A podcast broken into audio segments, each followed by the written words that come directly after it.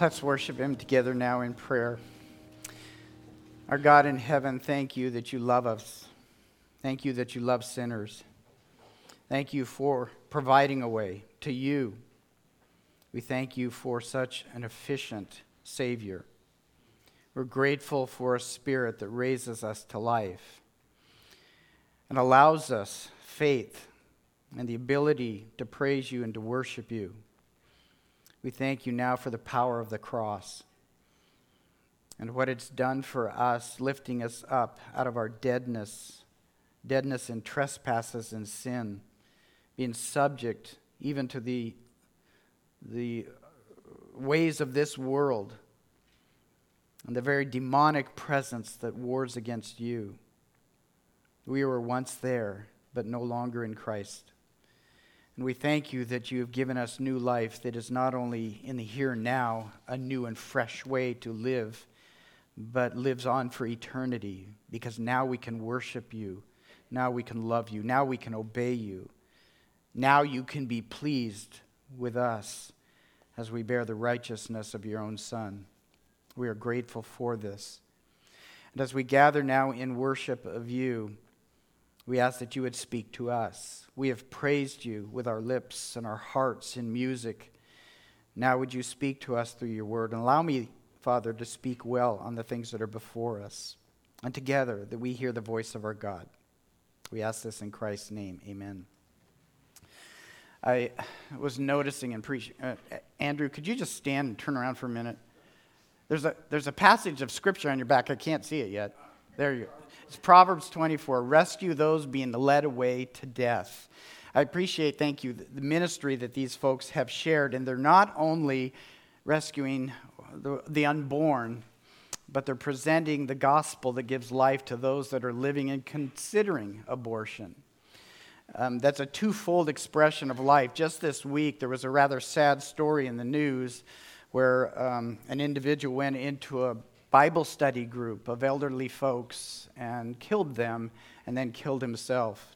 Not to make light of that, but I heard one of the commentators say if you're contemplating murder suicide, start with suicide.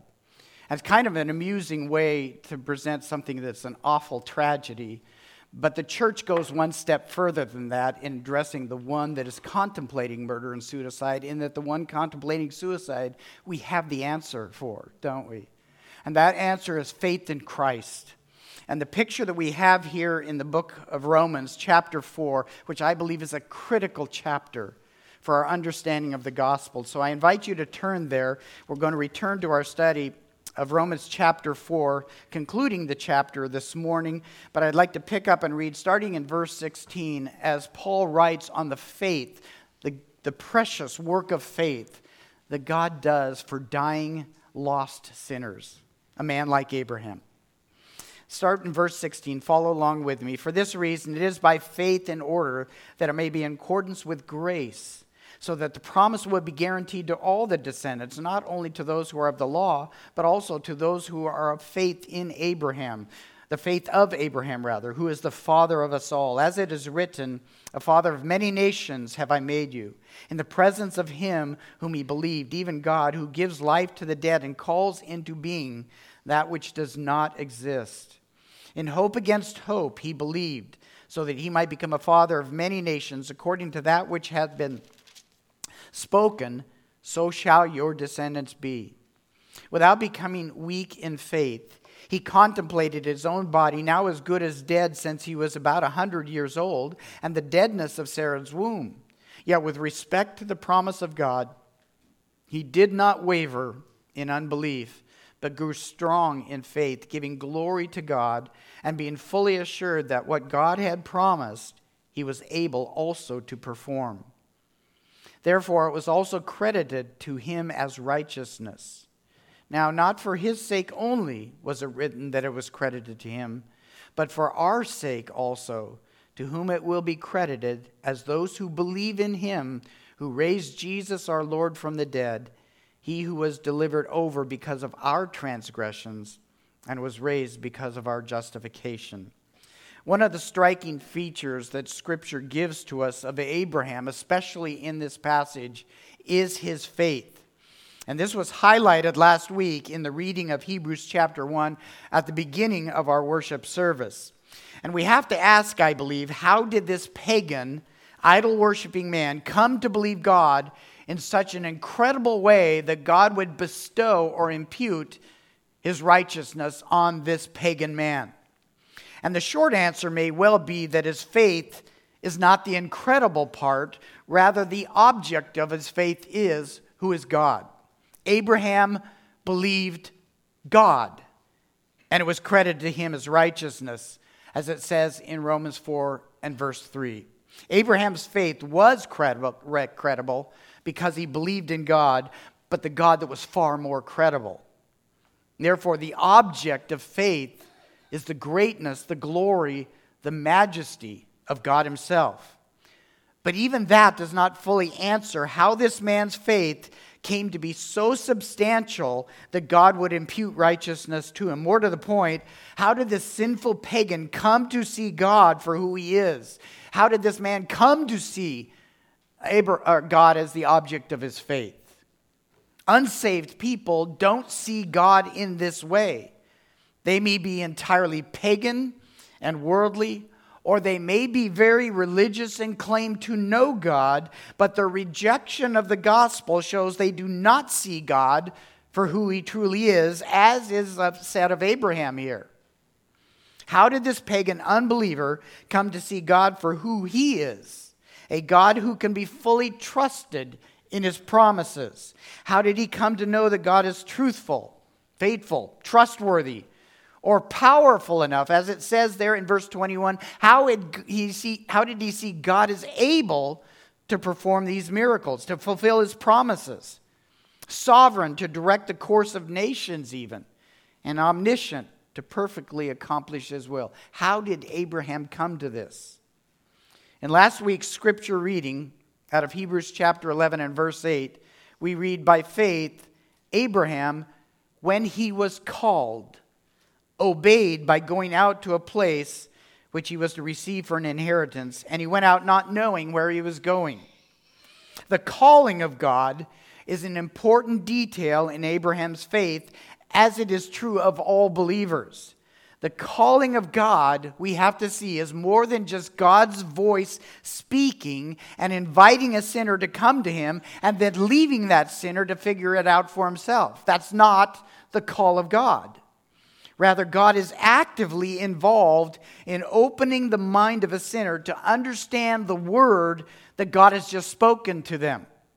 And we see an example of this as the resurrected Jesus was walking along the road to Emmaus and met two disciples. You remember the story in Luke chapter 24 we read that at the beginning of their journey together with Jesus, they were telling Jesus, whom they did not recognize in his glorified state, they were telling him that they had such hopes of this Jesus the Nazarene that he would be the promised Redeemer of Israel until they heard of his crucifixion and death. And although they were aware of the rumors that Jesus had been raised or had been spotted alive, Jesus declared of these two men that they were foolish and slow of heart to believe. It was not until later that Jesus, in Luke chapter 24, this is what we read Jesus opened their minds to understand. He opened their minds to understand. In Acts, we read of the conversion of a woman named Lydia who was listening to Paul preach the gospel to her. And in Acts chapter 16 and verse 14, we read that the Lord opened her heart to respond to the things spoken by Paul. We're seeing the description of the calling of God, a God that opens the mind to understand His word, a God that opens the heart to respond to the gospel.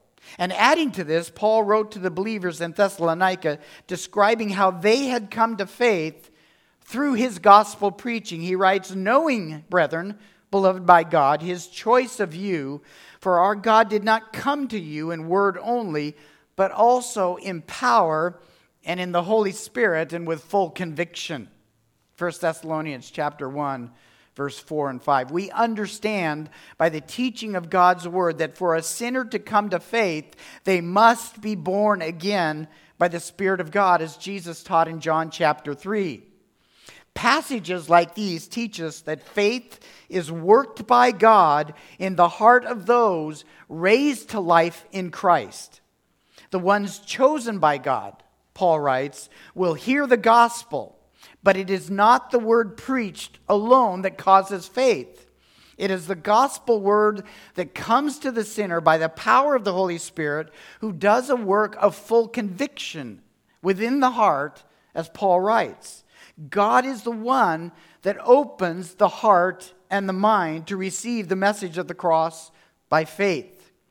Now, while faith certainly has a human element to it, Hebrews chapter 12 and verse 2 says that Jesus is what? The author and the perfecter of our faith. With Abraham, as with all who God calls to himself, his power and his convicting work is active in the work of faith.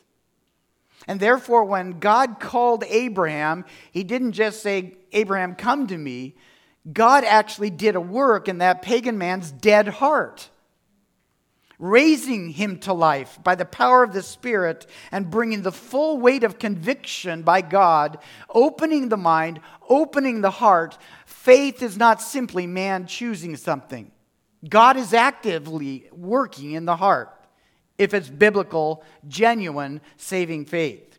On several occasions over the years, I've shared my, in my messages what Spurgeon and James Montgomery Boice and others have written and taught about genuine saving faith. And in your notes, I've noted there are three elements that they, that they highlight in genuine faith. Now, I just read a commentary where somebody ex- expanded that further into five points, but I think it is condensed well for our understanding in three elements of faith.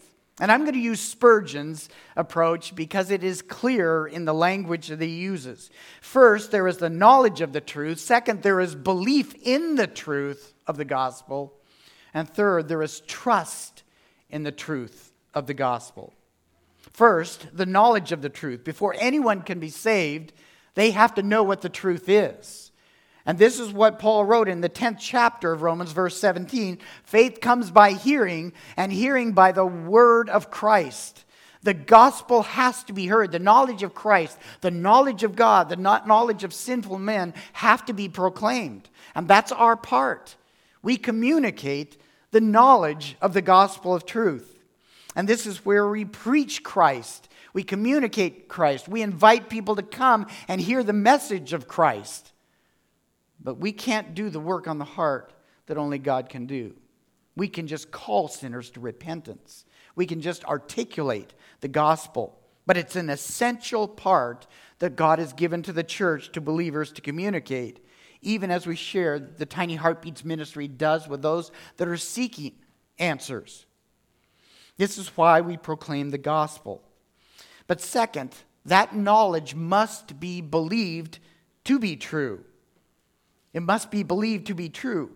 And how much do we need to believe in order to be saved?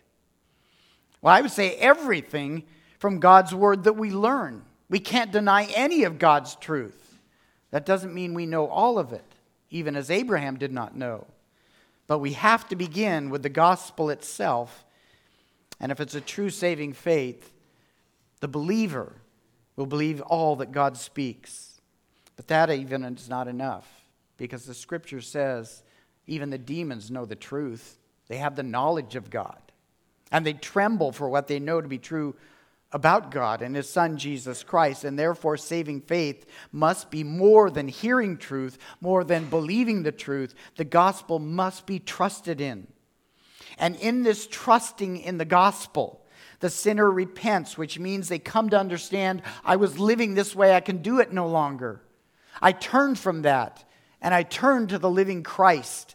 I turn to the gospel. I turn to the cross, the substitutionary atonement of the Savior. A trust in His word, trust in His sacrificial atonement on behalf of their sin. They surrender their lives to His lordship and they endeavor to walk in His ways.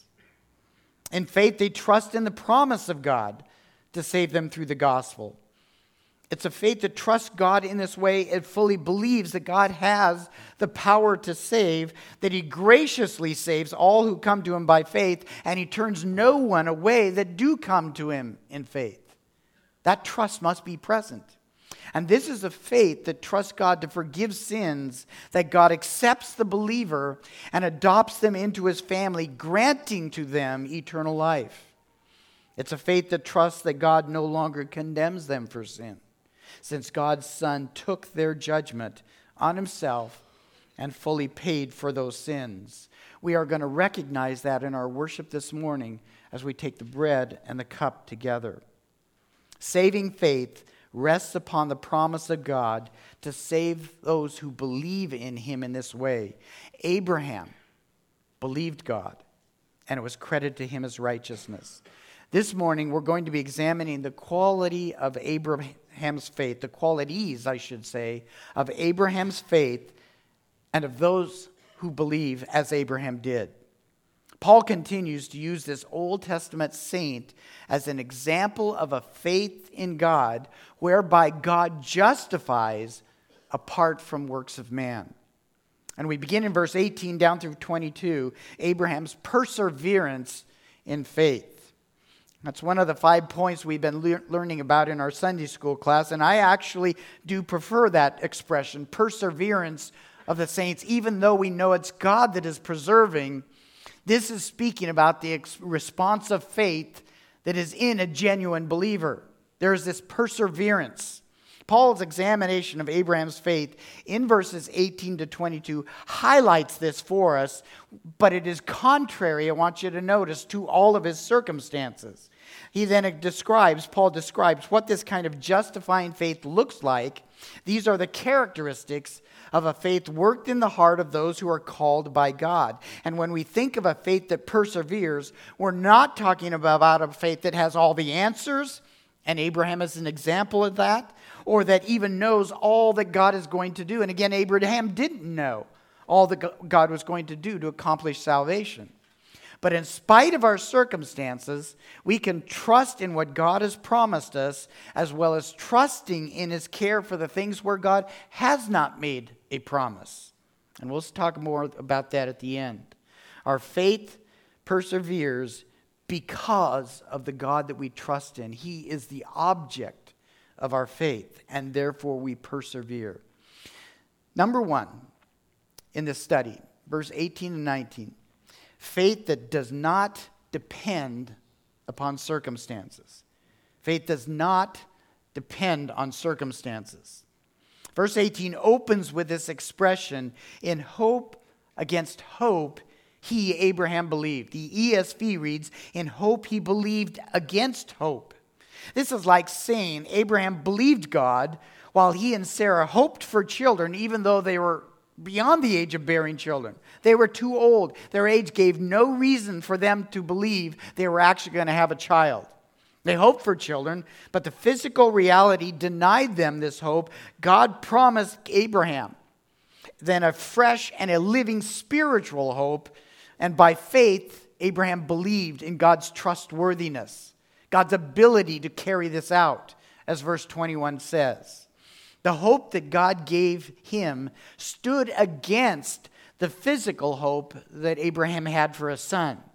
God came to Abraham, called him to be the father of many nations, and Abraham believed that God would do just that. He would make him a father. And in this sense, hope was the desire for something that might come to pass. Faith is the confidence that God will make it happen just as he promised, a promise that gave him a hope in God that he knew would come to pass. Therefore, Abraham believed the unbelievable. Once again, this man's faith was not the incredible part to be noticed here, though his faith was certainly credible. The incredible part is the God that Abraham believed in. Genesis 15, God had taken Abraham outside and into the night, and he said, Look up into the heavens. He was told by God, Count the stars if that's even possible. And then God says, Your family tree is going to look like that. This is what your family heritage, your lineage will be. The object of Abraham's faith was God, and this caused a childless, old man to believe that he was about to have a huge family lineage. Abraham was about to have a son, and by that offspring, he would become a father of many nations. Only God could bring something like that to pass. And verse 19 clarifies this reality in Abraham's faith. Paul said this man was so old he was as good as dead. This is language that we're just not going to use with one another today. We're not going to talk about the older generation in that way. But I think the point is clear enough. This man is approaching 100 years of age, and even though God would grant him many more years, Abraham saw himself at this moment, as Paul writes. It's just about done. I'm as good as dead. I can't have children anymore. And then he turns the attention on Sarah, who doubly was not able to produce. She was not only barren as a young woman, but she had passed the age where she could even bear children. And yet we see by faith, Abraham did not take into account the circumstances, the age factor, the barrenness of his wife. He's approaching 100 years old when he has Isaac. And therefore, when he gave life to Isaac, he was about 99. Sarah's 90 years old. He sees those circumstances, the scripture says. He understands his limitations. He knows the physical reality. There's no hope here. I'd hope for something. It's not going to happen. Then God speaks. And now he has a fresh hope. God has said, and I believe. So, where there were no grounds for hope, Abraham put his hope in the God that he had faith in. It is by faith in God that Abraham did not allow his circumstances to diminish the hope that he had in the promise of God. And second, verse 20, it's a faith that doesn't waver. Notice that. It's a faith that doesn't waver. It's not only not based on our circumstances, it's not going to waver. This one might be a little bit harder for us to digest. But Paul says, in a very similar way, verse 20 shows that Abraham's faith did not waver in unbelief, but actually grew strong, giving glory to God. Now, there's maybe a little bit of a, a, slight difference between a faith that's weakened and a faith that's wavering. I think Paul is emphasizing a similar thing in faith, but there's slightly different nuances. A faith weakened would have questioned the promise of God where the circumstances said otherwise. But a faith that didn't waver, he says that's connected with unbelief. This is where you begin to lose faith in God Himself.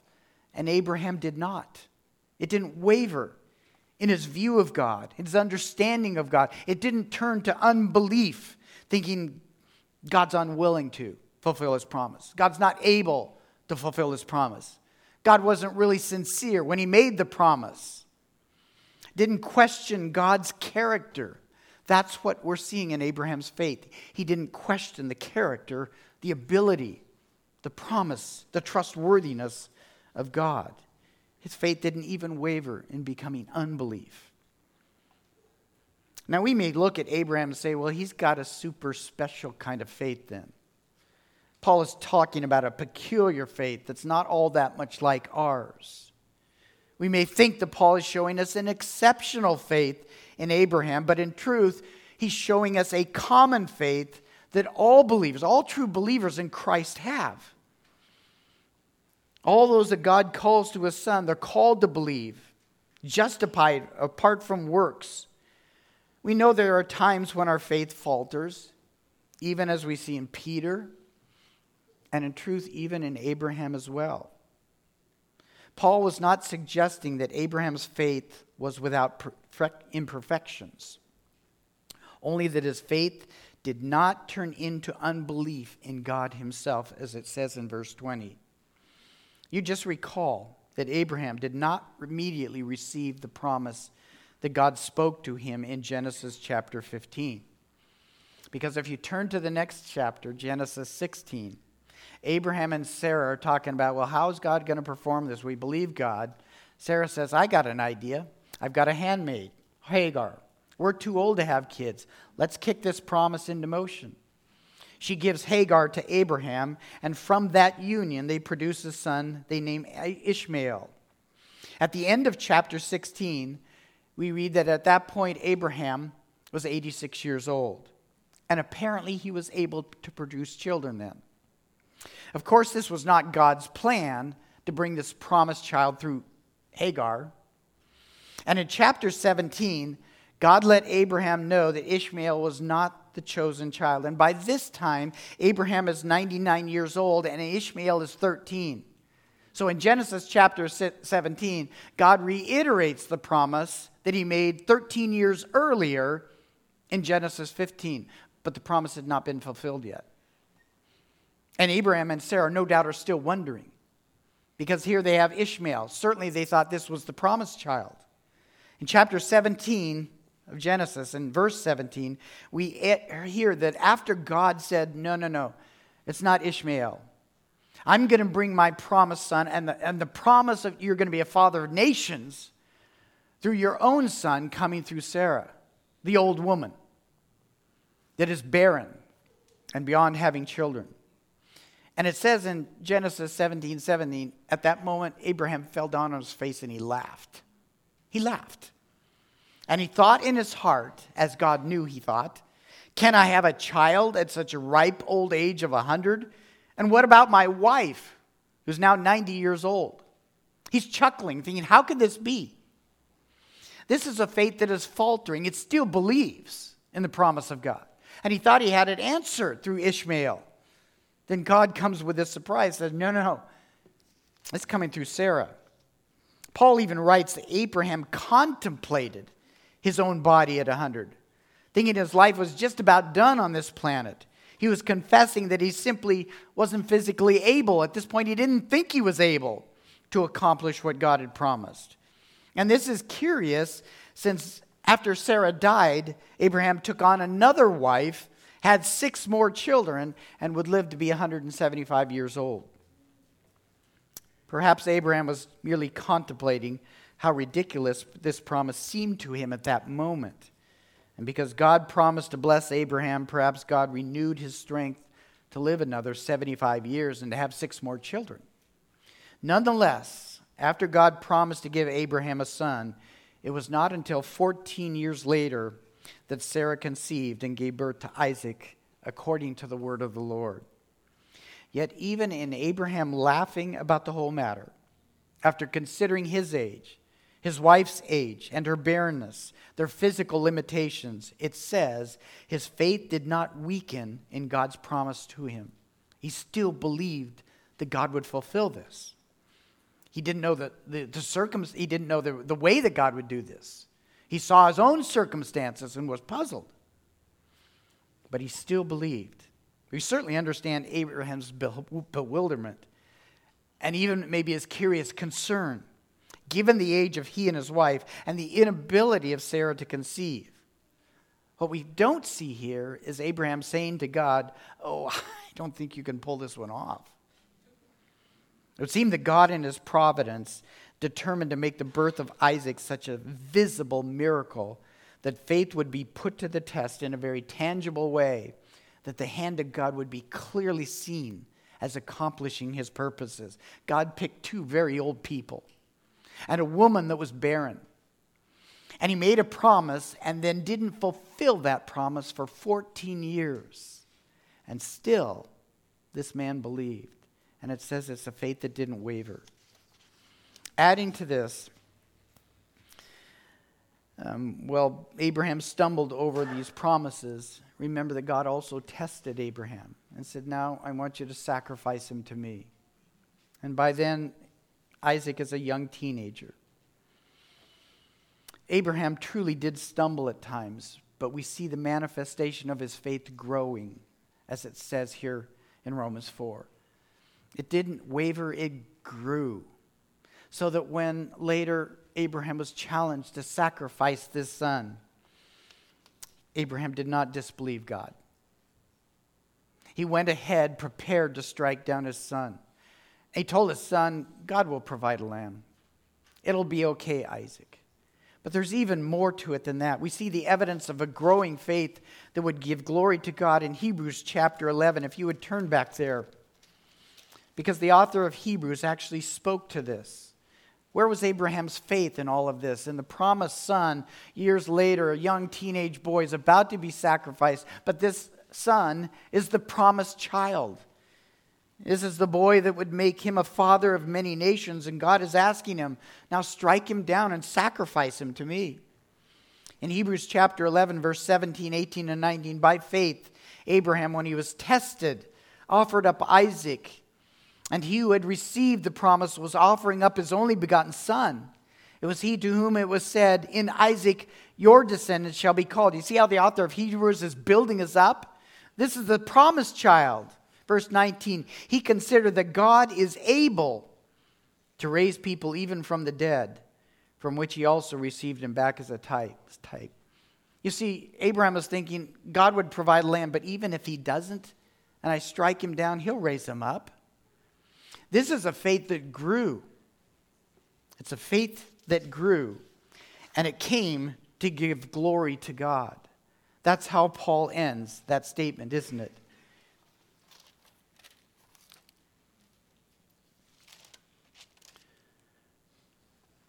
Yet, with respect, verse 20, to the promise of God, he did not waver in unbelief, but grew strong in faith, giving glory to God. This is what faith looks like when it's under the work of the author and perfecter of our faith. It's a faith that may start out infantile, may have questions, may even stumble in our, in our thoughts, as it did with Abraham but he did not waver to believe that God is God and his promises are sure. And third, faith that is fully assured. Verse 21. And being fully assured that what God had promised, he was able to perform. What Abraham's faith did for him is it caused him to believe God is able. I had absolute confidence. I don't know how he's going to do it. I don't know how he's going to pull it off. I don't know how he's going to answer my prayer. We sung of prayer this morning. We don't always know, but we know that God is able. Sometimes God is able to do it as we pray. If he doesn't answer our prayer in that way, he's able to do his sovereign will. He's obviously able to do what is good and righteous and never to do otherwise. But the belief that God is able. A third quality in the faith that God worked in Abraham was that he was fully assured that what God promised, he was able to accomplish. And this again emphasizes that the strength of Abraham's faith was not in his own spiritual discipline, but was found in the character of God himself, which is the object of Abraham's faith. He trusted the ability of God to do as he promised, he trusted in the goodness of God to bring saving hope to the nations. He trusted that God would provide all that was necessary for this plan such that he would give glory to God. Paul says he was fully assured in God's ability. Now, at first glance, I thought that the test on Mount Moriah would have been a good example of that. Sacrificing his own son. And it certainly is a good example of the strength that Abraham's faith had become. But I want you to notice that Paul sets the context with the very next verse. Look at verse 22. Therefore, it was also credited to him in righteousness. Really, I should back up and read the two of them together. Being fully assured that what God had promised, he was also able, able to perform. Therefore, it was also credited to him as righteousness.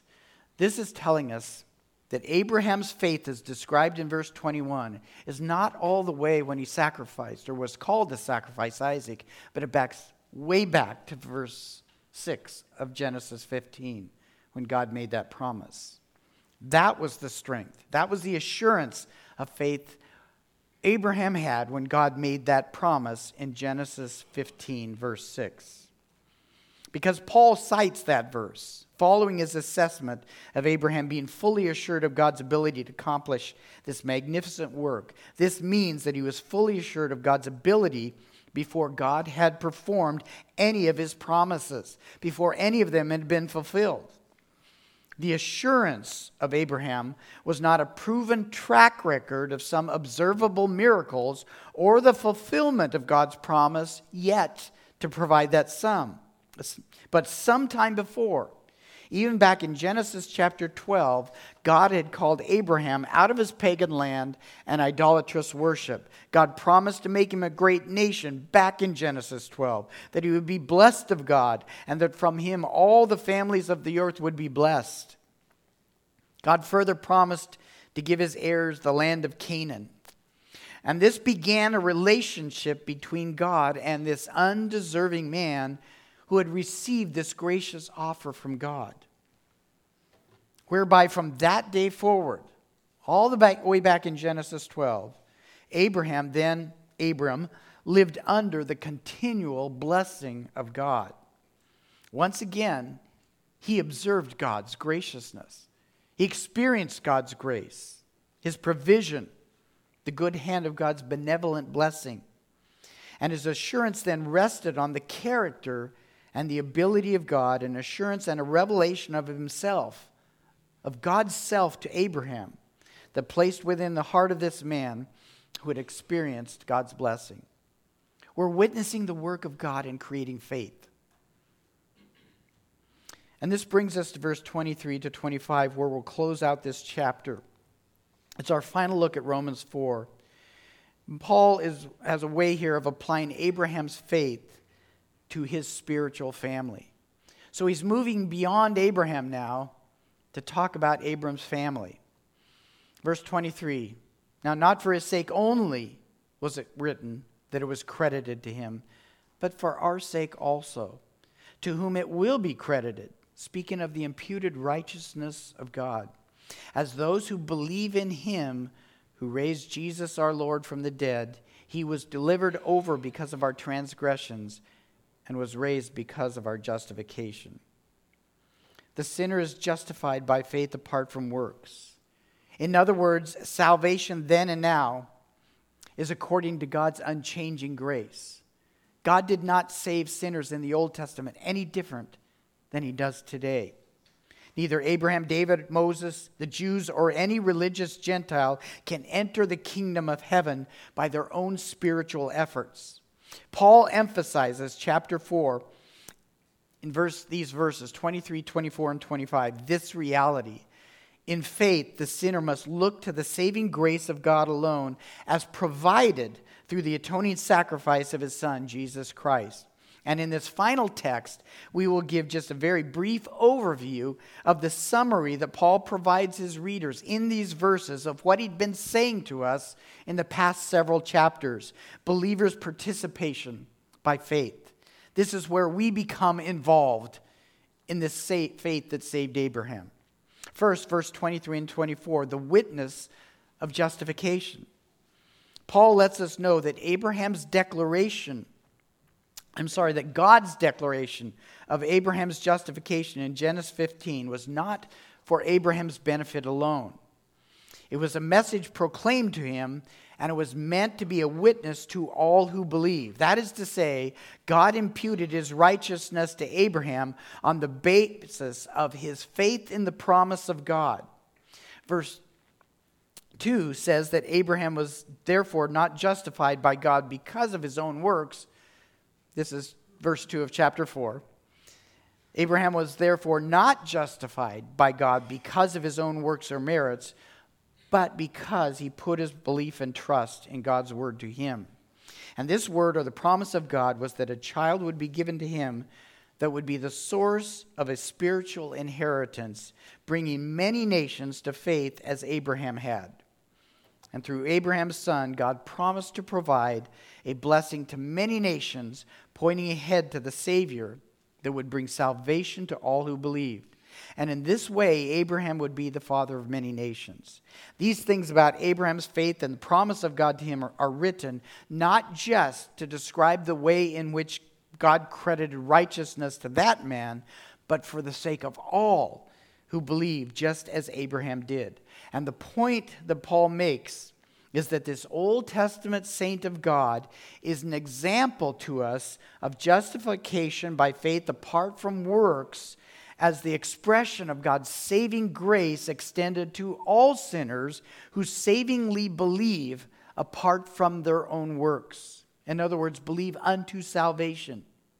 The scripture records these things so that we might be saved in the same way that God saved Abraham and all the Old Testament saints.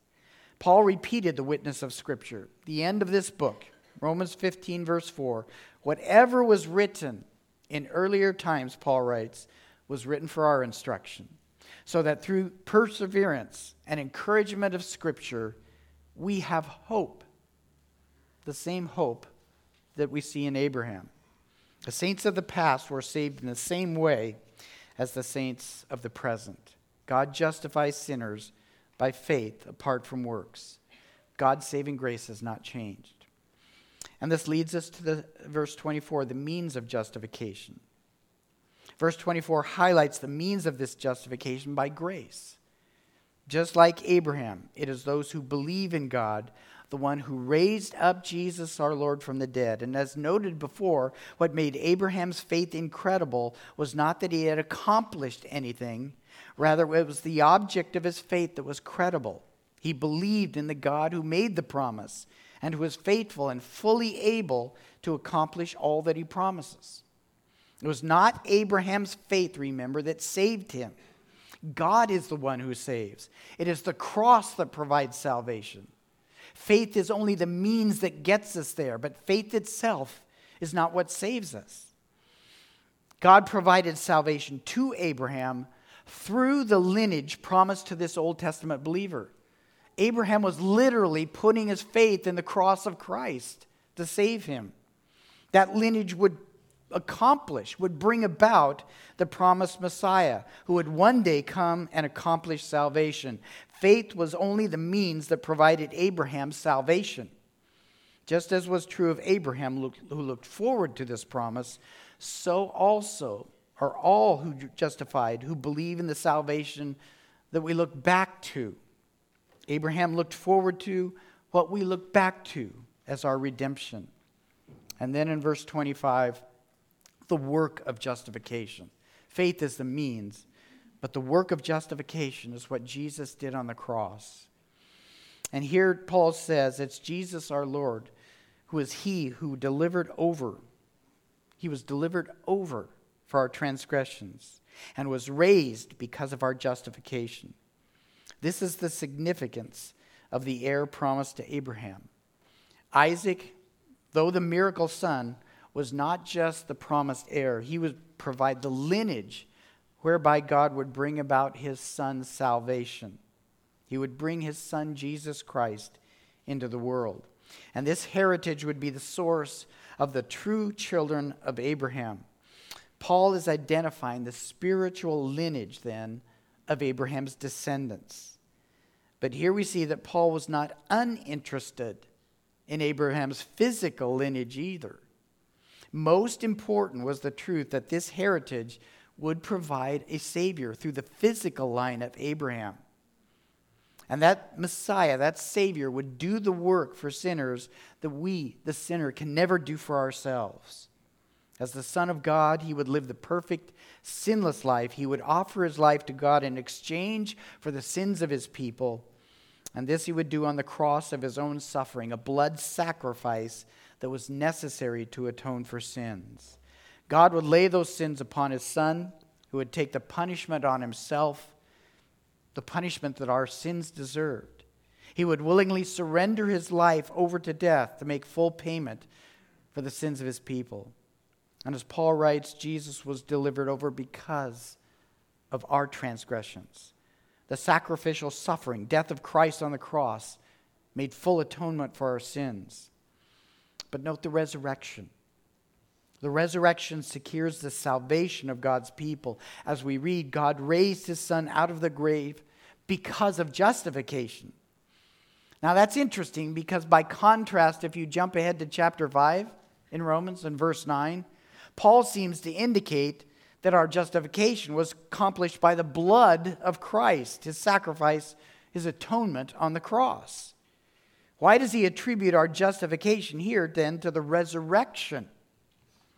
I suppose the authority text on the resurrection is 1 Corinthians chapter 15, where the gospel is validated by the resurrection of Jesus Christ. And because of his resurrection, all believers in Christ are assured to be resurrected themselves. Paul even wrote that if Christ had not been raised from the dead in 1 Corinthians 15, then his gospel preaching was in vain, and our faith is in vain also. And then in verse 16 and 17 of 1 Corinthians 15, we read these words For if the dead are not raised, then not even Christ has been raised. And if Christ has not been raised, your faith is worthless. You're still in your sins. Picking up that text and applying it to Romans 4:25 adds that if we are still in our sins, then we are not justified by God. Indeed, the blood of Jesus Christ poured out on Calvary does justify sinners. We believe that our justification is connected with the death of Christ. But it's the resurrection of Jesus Christ that validates our justification. The basis on which God imputes his righteousness on any sinner is their faith in the death, burial, and resurrection of Jesus Christ. It's the completed work of Christ. The resurrection marks that completion. And thereby we can know we are justified by faith because Jesus lives. He didn't stay in the grave. It is faith alone, then, in the promise of God's grace alone, to save by the full atonement of Christ Jesus alone. Faith alone, grace alone, Christ alone. And as we saw this from Abraham, it is for the glory of God alone. Now, I just want to conclude with a very brief point. This is a different conclusion, not the usual three point thing I normally do. But I will offer a brief conclusion here in that our final moments in worship will be to remember the sacrifice of Jesus Christ around the communion table. But a significant application for us this morning is a faith in God that is unwavering. It is not weakened by our circumstances, by years of waiting by facing the impossible, or even by facing our own limitations. Our faith must rest in the faithfulness of God to fulfill his promises just as he has made. And therefore, if you're following on your note sheets, our faith must reflect or must rest. Our faith must rest in God's faithfulness to fulfill his promises. God has made specific promises to us in his word. Our faith must rest not on our circumstances, but on the promises that God has made. And number two, our faith must rest in God's sovereign control to accomplish his perfect will. God will accomplish his perfect will even where he has not made promises. When we go to him in prayer, we ask of him things. We don't always go to scripture and know that those things have been promised to us. Therefore, our faith in Him and the character of God rests on His sovereign control to accomplish His perfect will. No matter the answer that He brings to my prayer, we can rest there because it's His perfect will. Abraham is an example to us of faith in God for His glory. And we'll close on that. Father in heaven, thank you for these moments that we have together under the instruction of your word a word that gives to us a beautiful picture of faith in what you accomplished in the life of a pagan old man named Abraham. We're grateful to you that our salvation does not rest on our own works, because then none of us would be saved. Our faith rests completely on the work of Jesus Christ, who accomplished everything necessary on the cross of his suffering, a cross that we now celebrate in the taking of the bread and the cup together. We therefore worship you.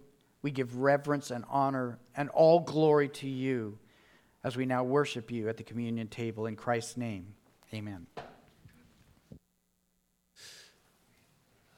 If you're willing, please stand.